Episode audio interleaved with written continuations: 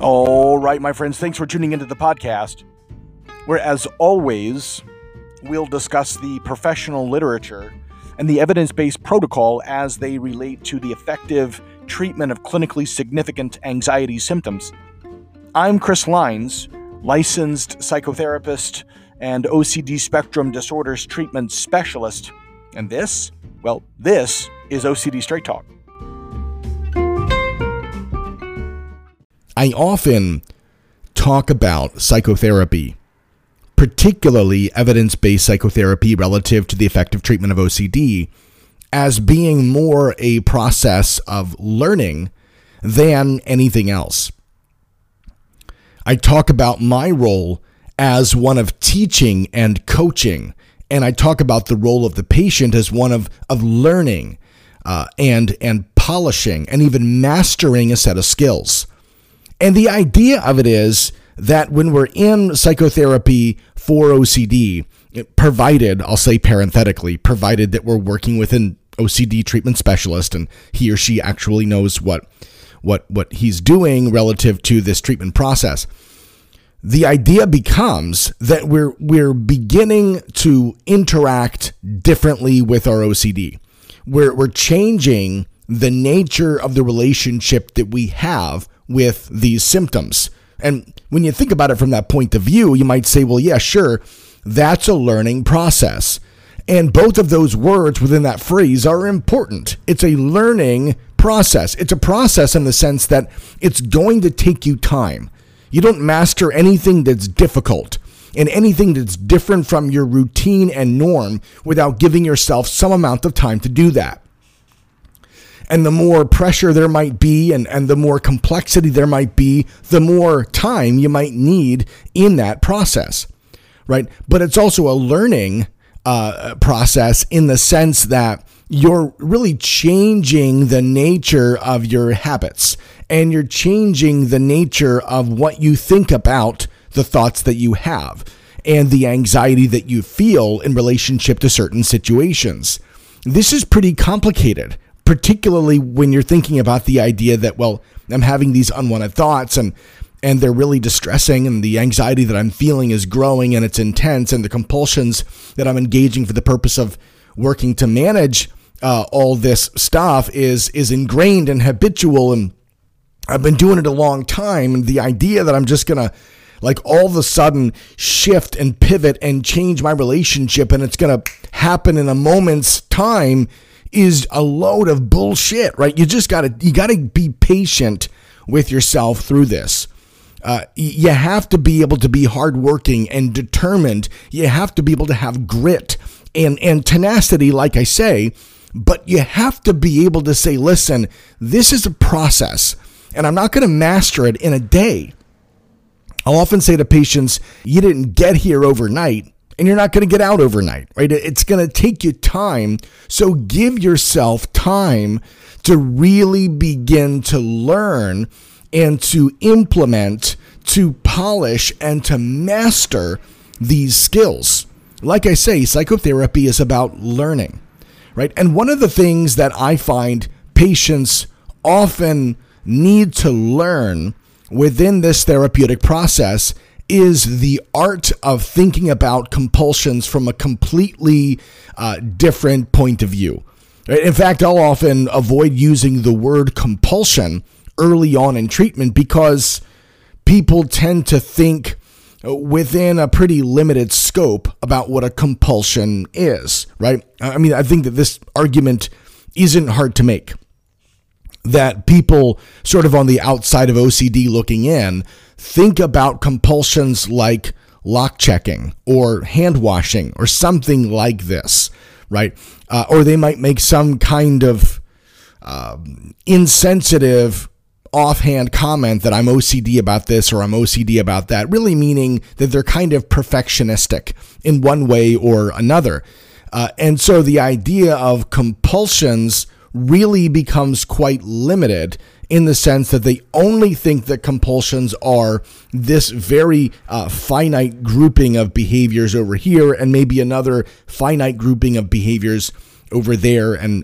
But really that's the extent of compulsion. And oftentimes OCDers tend to walk into the therapeutic process with a limited idea or a preconceived notion of what a compulsion is. And so when I talk about compulsions, the picture that they might paint in their mind is actually quite restrictive comparative to what I'm meaning to communicate when I use the word. And so I just end up avoiding the word again early on because their thinking tends to be so limited. I might use a word more like behavior, and I might say it like, what behaviors do you notice yourself doing in relationship to your anxiety? Like, what do you do to try and prevent yourself from feeling anxious? Or what might you do to try and manage your anxiety once you start to feel it? And correspondingly, what do you do to try and prevent yourself from having these unwanted thoughts that you're talking about, right? Or what might you do to try and quiet them down or even get rid of them once they happen, right? And this kind of question seems to be much more open-ended, at least in the way that people think about compulsions. And they suddenly become a bit more aware that, well, compulsions can actually be a lot of different behaviors, right? And then when we begin to sort of hang a definitional parameter on the word, and we give the definition provided by American Psychiatric Association, then we see that, well, holy shit, man, that definition is wide open. It's really, really expansive, and nearly any behavior at all can fit the definition, again, provided that the behavior in question is being engaged for the purpose of managing, or you might say preventing, anxiety, or managing, or you might say preventing the experience of an unwanted thought, and provided that that behavior is not meaningfully connected to the mitigation, that is to say that the management of actual danger. So when we're starting to think about it from this point of view, it's like, okay, now we're really thinking like the OCD is thinking and getting rid of these unhelpful, preconceived, limited ideas is only to our advantage. So I'm talking with a patient the other day, and he's pretty early on in his process, and we're going through some ideas, and we're talking about the evidence-based treatment protocol and what we're going to work to do and what treatment's going to look like. And needless to say, one of the central components of talking about therapeutic progress, not just the process, but the process whereby we're going to achieve some kind of meaningful and measurable symptom reduction, that is to say progress, we're focusing on ritual prevention. And an important piece of talking about stopping compulsions is talking about identifying them. Because, of course, as you know, you can't just work to stop every behavior everywhere all day and thereby like hope that you're catching most of the fish in the sea and I'm kind of stopping all these compulsions because, well, I just don't do shit anymore. Well, the reality of the situation is that doing nothing can still meet the definitional parameter of a compulsion, right? So as we're talking through things, he says, well, you're talking about compulsions as something that's different from the way I think about them, right? Well, you know, say more. What do you mean? And he starts to share that, well, I've always thought about a compulsion as a behavior that I do, not so much a behavior that I don't do, right? Compulsions are things that I do to try and manage my anxiety or to get rid of my thoughts or whatever, but not doing something isn't itself a compulsion, right? And so, well, that's a great question.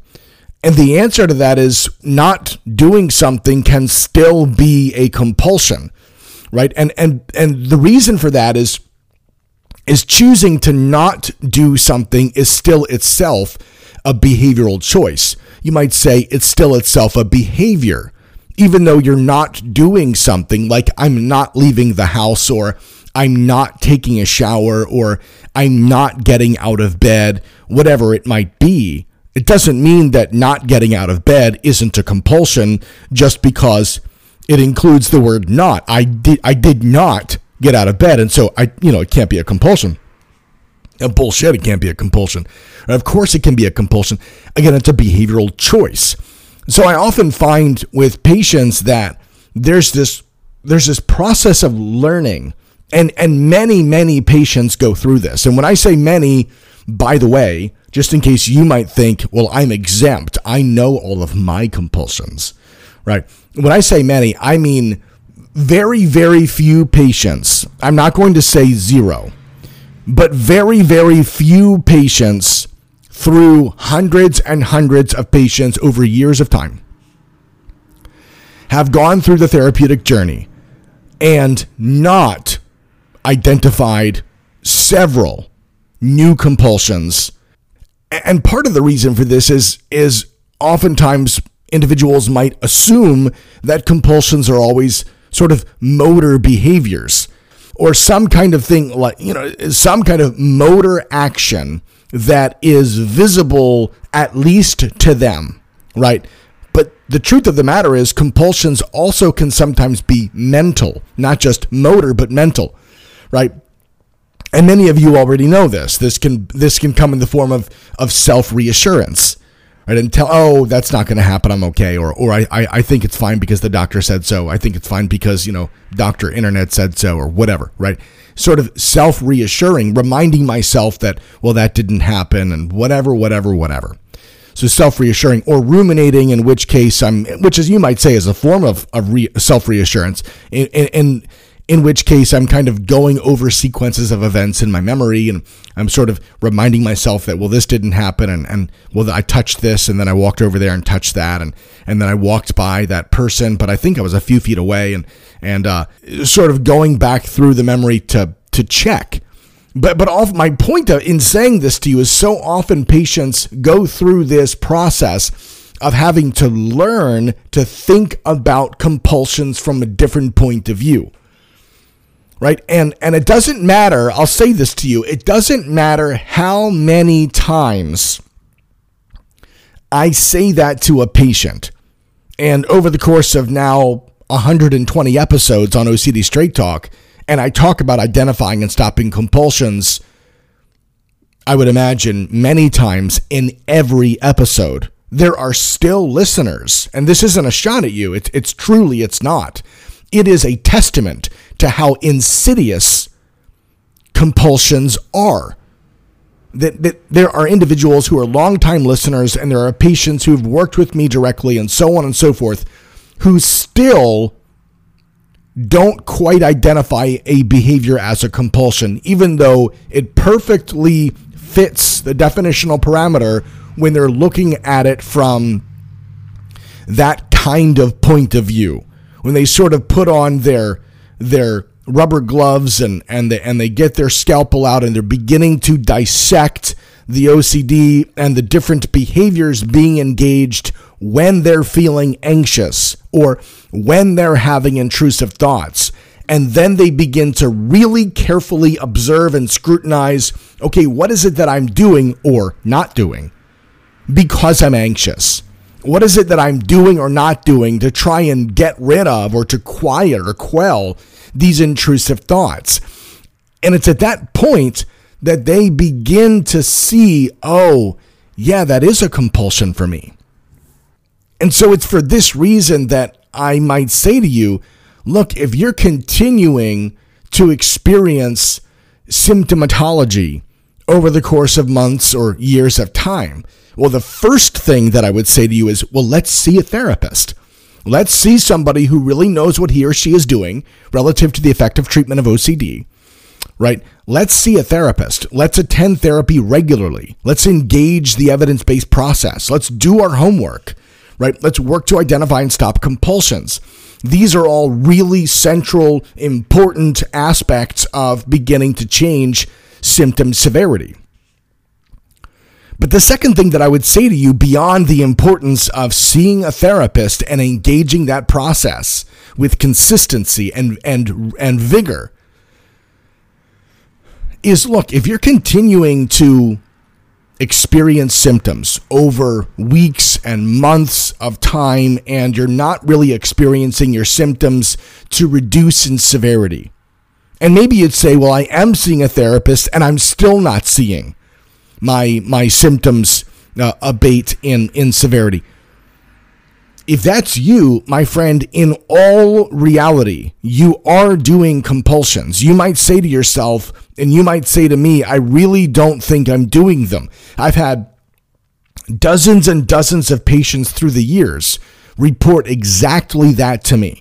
And remember, they're patients. They're in therapy. They're my patients, right? And they'll say, well, I'm not doing any compulsions, because that becomes one of the central aspects of our conversation, because it's so central to the outcome data. There's so much research over decades and decades of time that says, man, you've got to work to stop the compulsions. If you're doing all this treatment, but you're not stopping compulsions, you're getting nowhere. That's essential. If you're not getting better, you almost certainly are doing compulsions. And so then we'll begin the process of talking through it. And I'll ask some pretty basic questions, right? Nothing super complicated, just trying to work through, what are you doing when you begin to feel anxious these days? What is it that you're doing or not doing when you're having intrusive thoughts? What's going on for you throughout the day? And we'll begin to just sort of inch by inch, piece by piece, talk through it. And I can't recall a time, I can't recall a single occasion on which a person said, well, I'm not getting better and I'm stopping compulsions, and they call me and they're kind of in anxiety crisis. And it's like, I'm feeling terrible, but I'm doing everything you told me to do.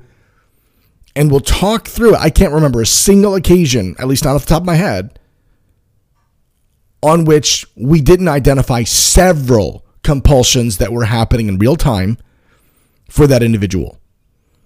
Right. In some cases, the individual was doing those very compulsions while we were speaking. Right. And that's not a knock at them. It's not, but again, it's testament to you that often compulsions are so insidious that we don't even see them when we're looking for them. Right. And that's why I talk about this as a process. That's why I talk about my role as a coach and as a teacher, but our role is to work to sharpen the skills of learning how to find and accurately identify compulsions, to sharpen the experiential skill of knowing what it feels like to stop compulsions in the moment, and what the result is both over the following minutes and hours and over the following days and weeks, right? It's to realize that often thoughts happen, but they're inaccurate predictors of the future. That sometimes, and I might say often, perhaps very often, thoughts are just fucking thoughts. Right? They're super distressing in the moment. And many of us will say, but they feel so real. It felt so real and scary. Totally get it. Been there. But thoughts are just thoughts, right? In trauma work, we often say memories can't hurt you, right? And often it's just like, these thoughts are thoughts, man, right? As I often say, even a broken clock is right twice a day. Sometimes thoughts turn out to be accurate predictors of the future. Sure as shit, I had to deal with it. Here it was, but very, very often thoughts are just thoughts. They're trying to suck you back in to that compulsive dynamic. You know what I'm talking about. And so your role is to focus not on managing the anxiety. And that's another piece that for so many people, myself included, is really, really tough. You just gravitate naturally toward managing the anxiety. It's like your hand is over an open flame and you didn't quite realize it, and it starts to hurt, and you look down and you pull your hand away instinctively. There's something that makes a good sense about that. And correspondingly, we start to feel anxious and we try to sort of instinctively manage that anxiety. And we have to work against that instinct. We have to work to fight against what feels natural, because the reality is, the more you're working to manage your anxiety and to get away from those intrusive thoughts, the longer this is going to go on, and maybe the worse it's going to be. And so this is where that concept of accepting uncertainty becomes your friend, right? Because the more you can genuinely and truly accept that you don't know what the future holds, that you don't know what a certain thought or experience means, the more you can get to a place where you can genuinely embrace that you don't know what the future holds, the more, in turn, you'll be able to say, I don't know that I really need that compulsion. Because when I do that compulsion, look, it's still possible that that feared outcome might happen. Because again, I don't know what the future holds. And maybe you'd say, well, I feel a lot better when I do the compulsion. And that's fine. That's understandable. I think we can all say that. But that also means when you're feeding the beast, it's going to be back tomorrow, maybe later today. We're only teaching the OCD the more we engage the compulsions that we need those compulsions to get through the day. And it's not until you begin to kick against and to rebel against the rules of the OCD to work to identify and to stop the compulsions and to just face head on the intrusive thoughts and the anxiety that they cause. It's not until then, when you face it head on, that you begin to realize, actually, it got easier. It got better when I didn't feed the beast. Maybe not at first. Maybe not at first. And for many of you, that's going to be a bridge too far. The OCD will throw its worst at you at the very beginning, and that'll be too much, and you'll buckle, and you'll go back to doing compulsions. But for others of you, you'll fight through that. And you'll say, okay, I think I can handle this. And the anxiety will hit you, and it'll hit you like a big wave of water. And it'll push you around, and it'll intimidate you. And then it'll hit you with another big wave of water, and it'll carry you into the deep. And it'll be frightening, and it'll be scary, but you'll hold your ground. Or if you slip and fall, you'll stand back up, and you'll say, no, I'm not going anywhere. And you'll push, and you'll stand, and it will get easier. And you'll find that one moment of it got easier can be strung together with another moment of it got easier. Meaning to say, your anxiety fell over the course of 30 to 35 to 40 minutes of stopping all the compulsions you could identify. Don't fucking cheat yourself. Stop that bullshit. Work hard at this. And when you do that, you'll be able to string together one moment of success with another moment of success, and those moments of success with another, and another, and another, and another. And eventually, all these strung together moments of success, and that is to say ritual prevention and anxiety habituation, what you'll begin to find is that the OCD at large is weaker than it used to be. It's not as strong in terms of the frequency of the intrusive thoughts and the intensity of the anxiety that they cause. Your ability to resist the urge to do compulsions, to choke the shit out of those behaviors, will strengthen. You will be higher functioning. You will think more clearly. You will feel better. You will be better for having fought those fights and strung together those victories. It takes time. It is a process. But you can do this. You can do this.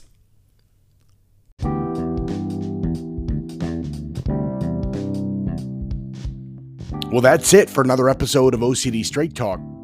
Feel free to reach out with any questions you might have to chrislines04@gmail.com.